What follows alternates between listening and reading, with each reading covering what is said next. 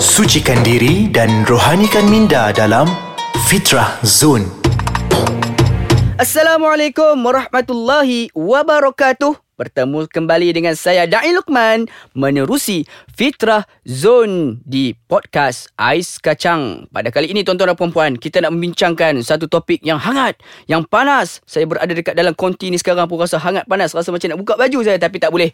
tuan-tuan dan puan-puan. Jadi tuan-tuan dan puan-puan, pada kali ini kita nak bincang tentang tajuk iaitu Tiga perbuatan terlarang sesama manusia. Ha, tuan-tuan dan puan-puan, kadang-kadang kita ni sedar ataupun tidak macam-macam kita lakukan kat dunia ni. Kadang-kadang kita tak sedar pun. Mungkin apa yang kita katakan, mungkin apa yang kita bicarakan itu menyakiti hati orang lain. Kadang-kadang mungkin juga kita tidak uh, perasan ataupun kita sedar kita sedang uh, orang kata apa memfitnah orang lain. Mungkin juga kadang-kadang ni kita tak sedar rupa-rupanya selama ni apa yang aku lakukan ini menyebabkan orang lain benci dengan aku. Jadi pada kali ini kita sama-sama akan mengupas satu topik yang cukup menarik berkaitan dengan tiga perbuatan terlarang sama manusia yang Allah firmankan di dalam Al-Quran yang insya-Allah bila mana kita dapat ilmu ini sama-sama kita hindari daripada tiga perbuatan tersebut. Jadi tuan-tuan dan puan-puan, seperti biasalah kan, kita sebelum mana nak teruskan dengan kita punya perbualan topik kita ni, nak juga kita dengar apa yang Allah firmankan di dalam surat cintanya, iaitu dalam Al-Quranul Karim. Jadi pada kali ini, jom sama-sama kita dengarkan tadabbur sedikit aa, daripada surah Al-Hujurat ayat 12. Allah Subhanahu Wa Taala berfirman, A'udzu billahi minasyaitonir rajim. Ya ayyuhallazina amanu jtanibu katsiran minadh-dhanni inna بعض الظن إثم ولا تجسسوا ولا يغتب بعضكم بعضا Salakallahul Azim. Yang bermaksud Tuan-tuan dan puan Wahai orang-orang yang beriman. Allah kata kepada orang-orang yang beriman Tuan-tuan. Kalau kita beriman Kita kena dengar. Jauhilah Kebanyakan dari sangkaan Supaya kamu tidak menyangka Sangkaan yang dilarang. Kerana Sesungguhnya Sebahagian dari sangkaan itu Adalah dosa dan janganlah kamu mengintip atau mencari-cari kesalahan dan keaiban orang. Dan janganlah sesetengah kamu mengumpat sesetengahnya yang lain. Jadi tuan-tuan dan perempuan, daripada ayat ni sebenarnya kita dah dapat apa sebenarnya tiga perkara yang dilarang untuk kita lakukan sesama dengan manusia yang lainnya. Seperti biasa tuan-tuan dan perempuan, Sebelum kita nak meneruskan dengan perbincangan tajuk topik kita yang hangat ini, saya nak kongsikan sekiranya tuan-tuan dan puan masih lagi belum uh, ada aplikasi podcast Ais Kacang ni boleh untuk dapatkannya menerusi App Store ataupun di Google Play Store. Type saja Ais Kacang dapat download lepas tu install sama-sama kita ambil iktibar ataupun kita ambil kebaikan daripada podcast tersebut. Yang seterusnya tuan-tuan dan puan sekiranya tuan-tuan dan puan ada sebarang cadangan ada sebarang orang kata apa komen untuk penambahbaikan kami di podcast Ais Kacang ni boleh emailkan kepada aiskacang.com.my dan satu lagi tuan-tuan puan-puan ada sebarang ataupun jangan lupa untuk uh, follow kami menerusi IG kami di Ais Kacang MY ataupun tuan-tuan puan-puan boleh untuk follow kami di Facebook kami Ais Kacang. InsyaAllah sama-sama kita dapatkan manfaatnya. Jadi jom kita sama-sama tengokkan lebih mendalam tentang tiga perkara yang dilarang untuk kita lakukan sesama manusia. Yang pertama Allah firmankan tadi apa dia? Jangan kita terlalu banyak bersangka buruk dengan orang. Ataupun dalam ayat tu menyebut jangan kita terlalu suka bersangka-sangka. Baik bersangka buruk ataupun bersangka baik. Sebab sebahagian besar sangkaan itu adalah dosa kata Allah Subhanahu taala. Kadang-kadang ni kita tengok kawan kita ni kan kita tengok kawan kita ni pakai selekeh je.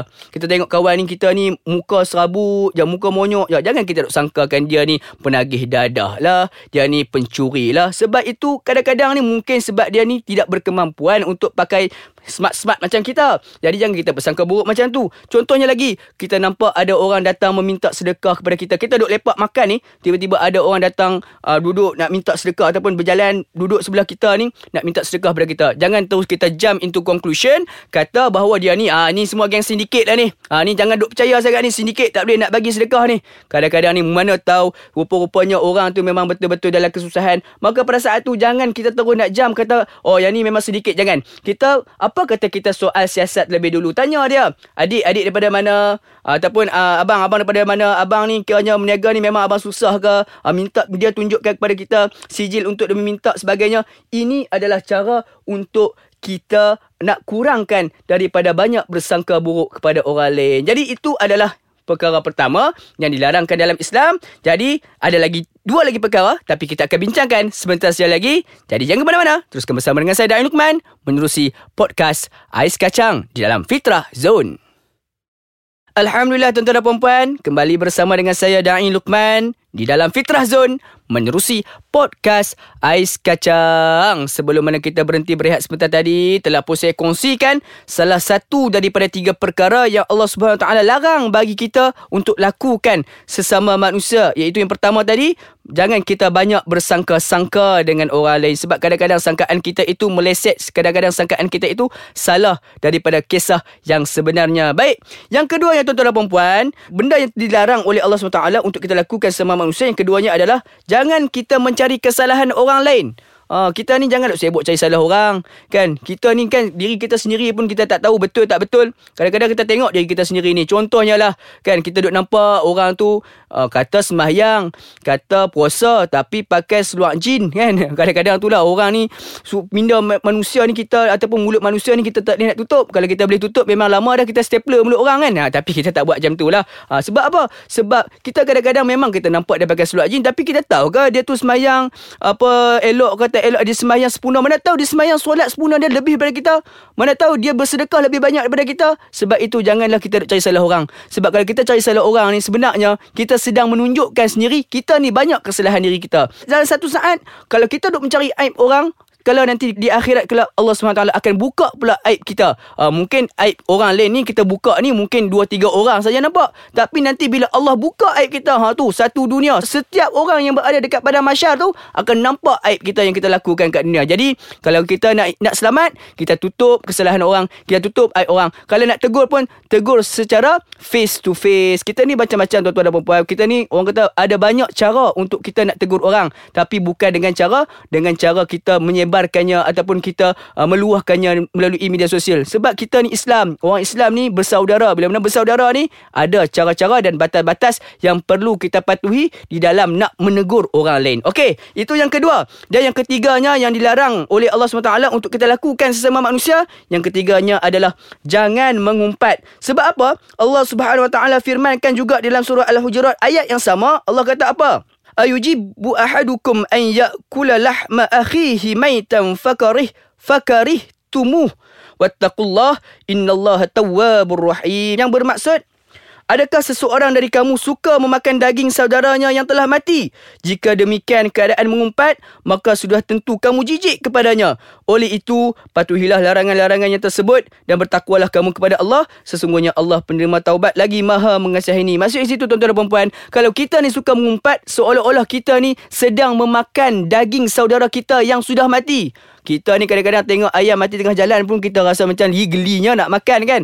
Kita nampak lembu yang tak disembelih dengan sempurna pun kita rasa apa itu bangkai gelinya nak makan. Kan? Contohnya kita tengok ular lah contohnya ular ataupun katak. Orang kalau mungkin saudara-saudara jiran kita ni makan katak, kita sendiri pun tengok hi gelinya nak makan katak. Tapi apatah lagi gelinya kita nak makan mayat saudara kita sendiri. Allahu akbar. Jadi tuan-tuan dan puan elakkanlah daripada mengumpat no. Sebab mengumpat ni bukannya baik sangat pun kan. Kita ni kadang-kadang duk mengumpat entah-entah orang lain pun duk mengumpat pasal kita.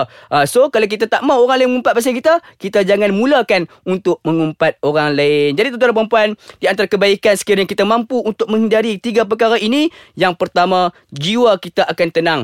Kita akan jadi lapang tak ada masalah serabut. Kita kita tak mengumpat orang orang pun tak mengumpat kita. Kita tak fitnah orang orang pun tak fitnah kita. Kita tak cari aib orang lain Orang lain pun tak cari aib kita. Maka pada saat itu kita akan rasa tenang. Yang keduanya Bila mana kita tidak melakukan tiga perkara ini Kita akan lebih ikhlas dalam bergaul Kita nak berkawan dengan orang pun Kita tak rasa segan Sebab apa? Kita tak pernah buat salah dengan orang Kita nak orang kata nak bersembang dengan sahabat Ataupun jiran kita sebelah pun Kita rasa macam tenang, lapang Kita rasa seronok Sebab apa? Sebab kita pun tak pernah nak mempersoalkan Nak fitnah orang-orang ataupun jiran sebelah kita Yang ketiganya Kebaikan sekiranya kita menghindari tiga perkara ini adalah Akan terjadi kepada kita lebih banyak kebaikan yang Allah berikan kepada kita. Mungkin Allah akan baikkan dia daripada segi rezeki dia. Mungkin Allah akan baikkan dia daripada sumber ataupun daripada keadaan akhlak dia dan sebagainya.